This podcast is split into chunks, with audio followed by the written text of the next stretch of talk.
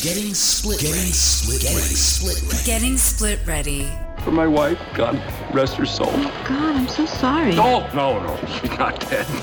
We're just divorced. Unscripted and honest discussions on divorce and separation. Getting split ready. What was I supposed to tell him? I divorced you from the show? Here's your hosts, Doug Katz and Mariah Pleasant. Welcome to Getting Split Ready, Chicago's premier divorce podcast.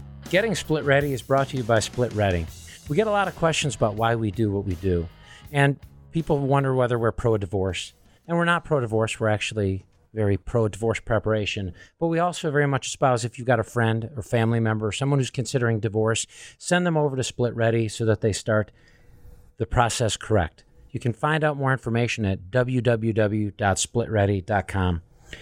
We're going to end the show really talking about gray divorce, which is a kind of a generational thing, but I think it's more of an age related thing. And, and I think talking about when kids get out of the house, because although you might not actually be gray, that's kind of the age that we're talking about. Only about. your hairdresser will know. Wasn't that an old Clairol commercial or something? Like only the hairdresser knows what You color. just dated yourself. But you know, I would actually open it up to our panel. Like, what what do you? How do you define gray divorce? Well, I don't know how, how other people define it, but I define it as, uh, as somebody who is really uh, approaching retirement age or already past it and still working, uh, or they're both retired and they get divorced. That happens too. So I, that's I would define it based on age. I, I have to echo, yes, exactly. I mean, sometimes it's pre-retirement, but It's based on age. It's the Yeah. boomer. Yeah, I was gonna say uh, from a it's the- financial perspective. It's the boomer generation. Um, I think that the general uh, is 55 and older. Um, but it's uh, the only growing demographic of divorce, right? So as a whole, divorce rates have gone down. We've talked about that before. Um, but the divorce rate in those over 50, I believe, has doubled in the last decade. what? Uh, depending on your statistics that you reference, Yeah. doubled. Yeah, I, th- I think that's right. I read something about that. No, that. I do have a question Today. on that. With I've read about strategic divorce, and a lot of the laws for getting on, you know, Medicare and Medicaid mm-hmm. require you to almost become destitute. So more and more people are actually thinking ahead because I think there's like three years between there's a certain amount of time that you have to mm-hmm. wait between The look back. when you get yeah the look back period. Mm-hmm. And people are actually choosing to get divorced put all of the debt in one person's name all of the assets in another person's name. Is that something that you're actually seeing Yes. He leaned forward to do that. For those of you you who can't elaborate see, on that? yes. Yeah, that's definitely. oh, um, oh, sorry. Go ahead. No, I was kidding. Um, that's definitely something that it is uh, uh, that I've seen before. Um, I- I've seen it in the context of, um, you know, of somebody uh, of p- people trying to plan ahead for Medicaid and empty out as much as they can. yeah they, the it's like you have to go down to 110000 or some kind of Yeah. crazy number yeah. What? Yeah, you have to go. You have to impoverish yourself to get on to get on Medicare. Is it Cade. Medicaid? Medicaid, yeah. Medicaid. You, Took me years. I I used to get, I get them mixed up. Um, yeah, so you, you really, and I, this is not something I'm an, I'm an expert on. It's just the divorce part of it. I get Right. contacted to, to handle the divorce, and I have to know a little bit about. About so when they come in though are they backgrounds. like hey here's why we're getting divorced like we actually really like each other but No, know? it's usually not that. It's usually the the life's too short side of the coin is the reason for the divorce, but there's a financial benefit of oh interesting of you know maybe paving the road to qualify somebody for for Medicaid. So they're still getting along enough to plan it out, is what you're saying. Yeah, yeah. Usually they're, they're not usually. Um, usually it's a, like a medical issue. Yeah. You know, one party is maybe has, and I'm going to pronounce this wrong. I do every time. Alzheimer's. Right. You know, as an example, and that type of long-term care goes on for a very long time, uh, and that fact pattern definitely presents. Yeah, the need to do that. statistics around long term care are pretty staggering. Um, two of us are going to need it at some point, and if you need it, you usually need it for more than three years. That's the basic statistics. Is in this group of the Wait, four you're of us. the, sitting- the, the, the women are going to need it Is it Well, one of us I isn't going to make it? I think is what she's saying. no, I'm, um, technically, doesn't really matter whether it's male or female, but you'll need it sooner than we will because we live longer than you yeah no, statistically. because Um, you guys kill us but that's fine Well, but planning for long-term care is hard and so even in a couple that's been you know married since they're 18 and savers planning for long-term care is difficult it's so expensive it's outpaced inflation it's outpaced everything else so much that to plan for that kind of um, implosion to your financial bubble.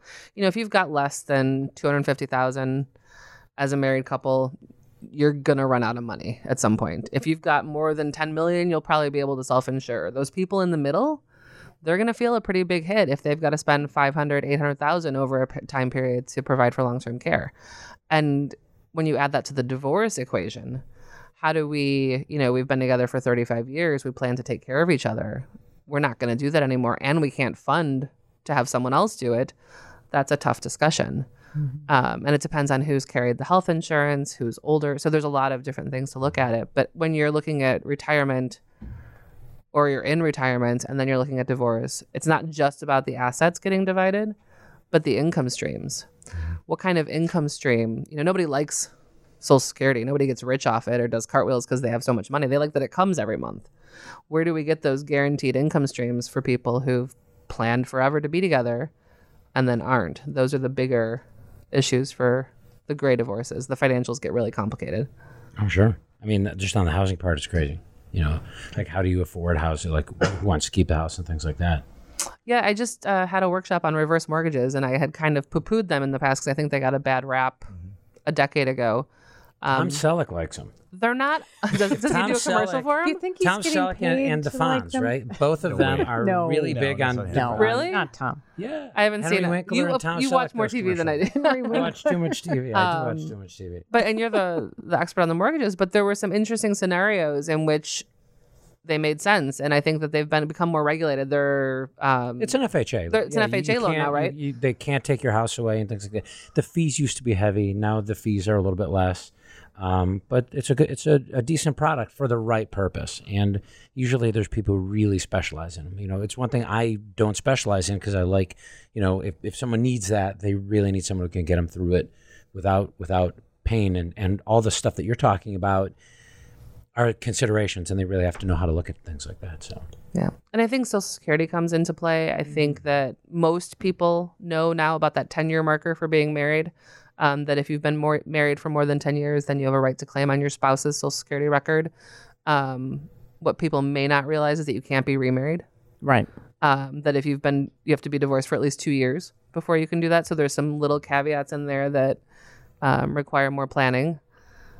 Um, I was talking to Cameron before we went on the air. If a couple has a plan, you know, they've, I'm a financial planner, so if they've done what I tell them to do and we've had a plan and they've worked their plan, and someone claims Social Security at 62, they claim early, they take that reduction because someone else is going to let their Social Security grow to 70 mm-hmm. because that's going to, the higher earner can grow more. And then they get divorced. That person who claimed early, that reduction's permanent. Mm-hmm. They can't ever get back to that full Social Security. So they've reduced their income and the person who let theirs grow has more social security income and that's a you know it used to be a three-legged stool where it was social security savings and pension. The pension leg has been wobbly for a good decade here now so if you take the social security leg out then your stool's going to topple. So figuring out how to even out that disparity in social security income makes uh, makes it more challenging for gray divorces as well. Agreed.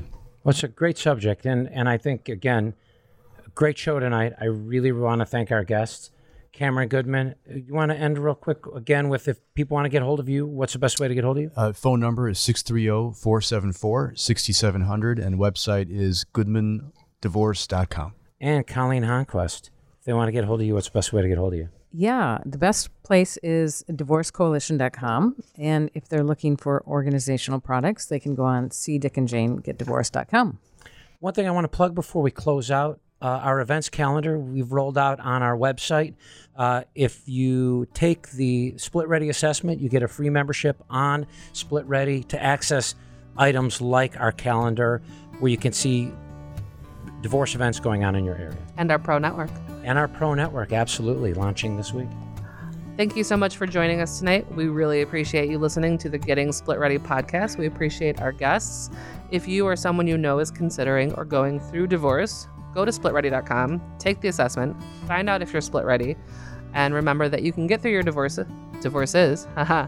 Freudian slip. You can get through your divorce with your finances, your integrity, and maybe some of your sanity intact.